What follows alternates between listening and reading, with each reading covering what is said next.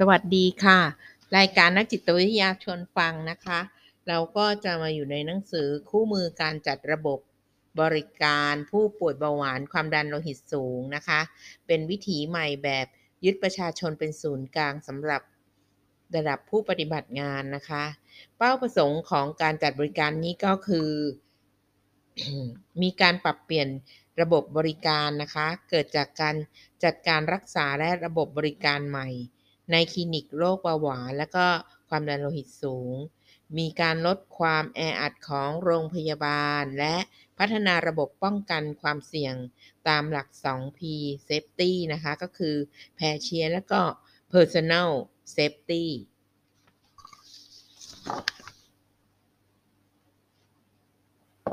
แล้วก็ทำให้เพิ่ม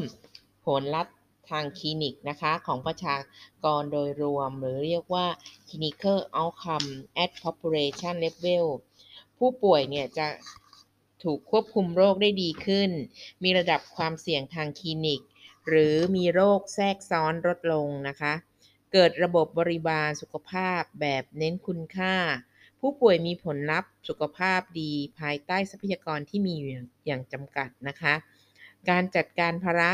งานได้เหมาะสมขึ้น และก็ลดความแออัดของโรงพยาบาล ก็จะมีการปรับรูปแบบของการบริการในสถานการณ์การระบาดนะคะของโรคติดเชื้อระบบทางเดินหายใจ เป็นกระบวนการปรับระบบบริการ ซึ่งจะปรับเอ่อ Service Delivery เป็นองค์ประกอบหนึ่งที่สำคัญของกรอบแนวคิด ระบบสุขภาพขององค์การอนามัยโลกนะคะ หรือ WHO Building Blocks และจัดการจะต้องมีการปรับอีก 5 องค์ประกอบด้วยกันก็คือ เพื่อให้สอดคล้องในการในกับกับสถานการณ์ระบาดของโรคติดเชื้อ ระบบระบบทางเดินหายใจนะคะ หลักการของ per personal center health service เนี่ยก็จะสนับสนุนให้ผู้ป่วยเนี่ย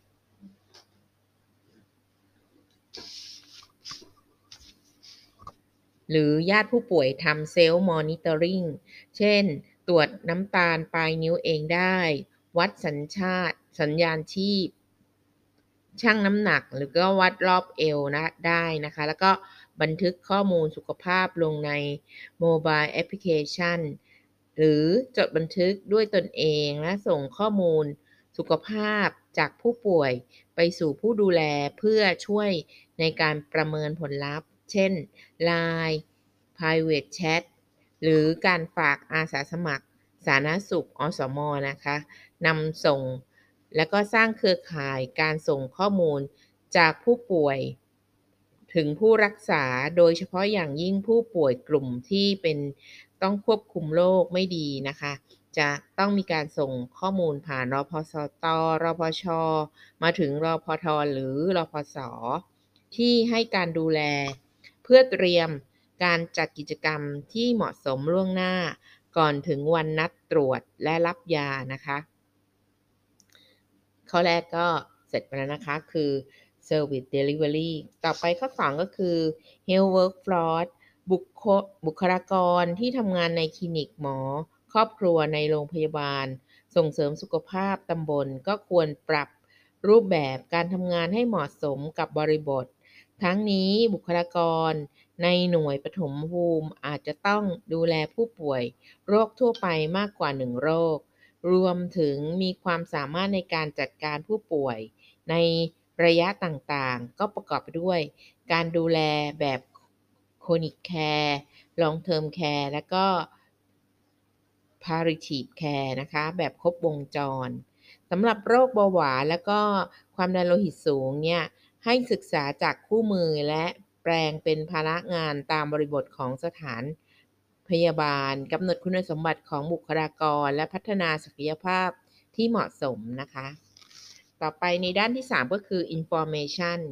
ก็ควรพัฒนาระบบสารสนเทศ หรือใช้ระบบสารสนเทศเพื่อช่วยในการสื่อสารข้อมูล2ทาง และแบ่งกลุ่ม ผู้ป่วยตามระดับความเสี่ยงทางคลินิก ประกอบด้วย 1. ระบบนำส่งข้อมูลสุขภาพจากผู้ป่วยถึงผู้ให้การ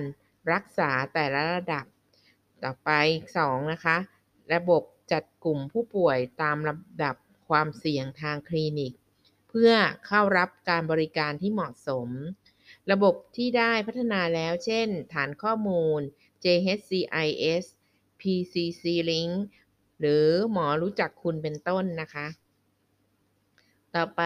3. ระบบแจ้งการวินิจฉัยการจ่ายยา แล้วก็คำแนะนำการใช้ยานะคะ 4. ระบบจัดยาและตรวจสอบความถูกต้อง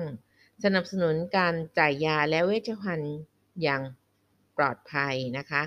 แล้วก็ 5. ระบบ หรือช่องทางให้ผู้ป่วยสามารถปรึกษาแพทย์พยาบาลได้ 6. กลุ่มผู้ป่วยที่ควบคุมโรคไม่ดีนะคะ ต้องเข้าสู่กระบวนการปรับพฤติกรรมสุขภาพ ควรมีระบบหรือช่องทางการสื่อสารที่มีประสิทธิภาพ ผู้ป่วยก็สามารถเข้าถึงได้แทนการทำกิจกรรมกลุ่มที่โรงพยาบาลนะคะ ต่อไปในเสาหลักที่ 4 นะคะ ก็คือ medical product จัดให้มีการปรับระบบเภสัชกรรมทางทางยานะคะ แล้วก็ส่งยาที่เหมาะสม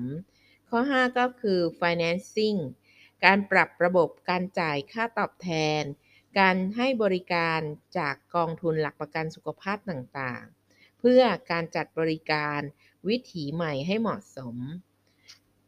ข้อ 6 government ก็คือ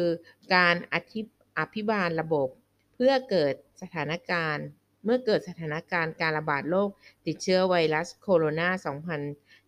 2019 ก็มีความจำเป็นอย่างยิ่งที่จะต้องให้ความสำคัญตามหลัก 2P Safety คือ Patient และ Personal Safety คือปลอดภัยทั้งผู้ป่วยและบุคลากร ดังนั้นการลดความแออัดในสถานการณ์การระบาดของโรคติดเชื้อทางเดินหายใจ จึงมีความสำคัญมาเป็นอันดับแรก ของการปรับระบบบริการสุขภาพนะคะ ในคู่มือเล่มนี้ก็ให้หลักของการจัดบริการคลินิกเบาหวาน แล้วก็ความดันโลหิตสูงวิถีใหม่ แบบยึดประชาชนเป็นศูนย์กลางเนี่ยนะคะ ก็ได้มีการทำตามกรอบบริการสุขภาพ แบบบูรณาการที่เป็นที่มีประชาชนเป็นศูนย์กลางของ เหมือนขององค์กรองค์การอนามัยโลกนะคะ กรอบนี้เนี่ยจะประกอบไปด้วยแนวคิด Integrate Health Service และ People Center Care ให้คำแนะนำการจัดทำแผน 5 กลยุทธ์ก็คือการสร้างความสัมพันธ์ และการเสริมพลังให้ประชาชนและในชุมชนนะคะ การสร้างความเข้มแข็งให้กับการอภิบาลระบบและ สร้างความรับผิดชอบในระบบสุขภาพ การปรับรูปแบบของการจัดกระบวนการ ดูแล รักษาผู้ป่วย การประสานการจัดบริการสุขภาพ ร่วมกับภาคส่วนต่างๆ และการสร้างสิ่งแวดล้อมที่เอื้อต่อการพัฒนาระบบสุขภาพนะคะ การบูรณาการร่วมกันกับการศึกษาวิจัยโครงการวิจัยดำเนินการพัฒนาระบบบริการปฐมภูมิแบบบูรณาการ และยึดประชาชนเป็นศูนย์กลางนะคะ ในพื้นที่นำร่องของประเทศไทย สรุปกลยุทธ์ที่เหมาะสมในการจัดบริการคลินิกเบาหวาน ความดันโลหิตสูง วิถีใหม่แบบยึดประชาชนเป็นศูนย์กลางสำหรับระดับผู้ปฏิบัติงานในพื้นที่ต่างจังหวัดของประเทศไทย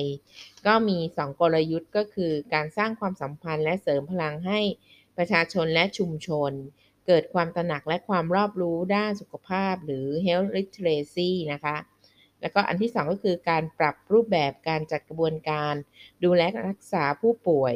เป็นการเปลี่ยนแปลงแนวปฏิบัติการดูแลใหม่ โดยให้ผู้ป่วยเป็นศูนย์กลาง ให้การรักษาที่เหมาะสม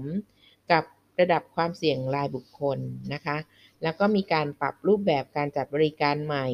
เป็นการให้บริการตามกลุ่ม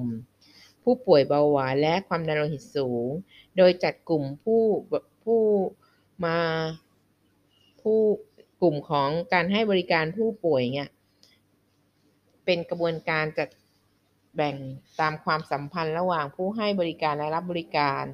และประสบการณ์ใหม่ของการบริการที่ดีขึ้น โดยผลลัพธ์ทางคลินิกภาพรวมที่ผู้ผผู้ผู้ป่วยควบคุมโรคได้ดีขึ้น ผล จากการจัดแบ่งเวลาการบริการใหม่ช่วยลดความแออัดในหน่วยบริการเมื่อเวลาผ่านไป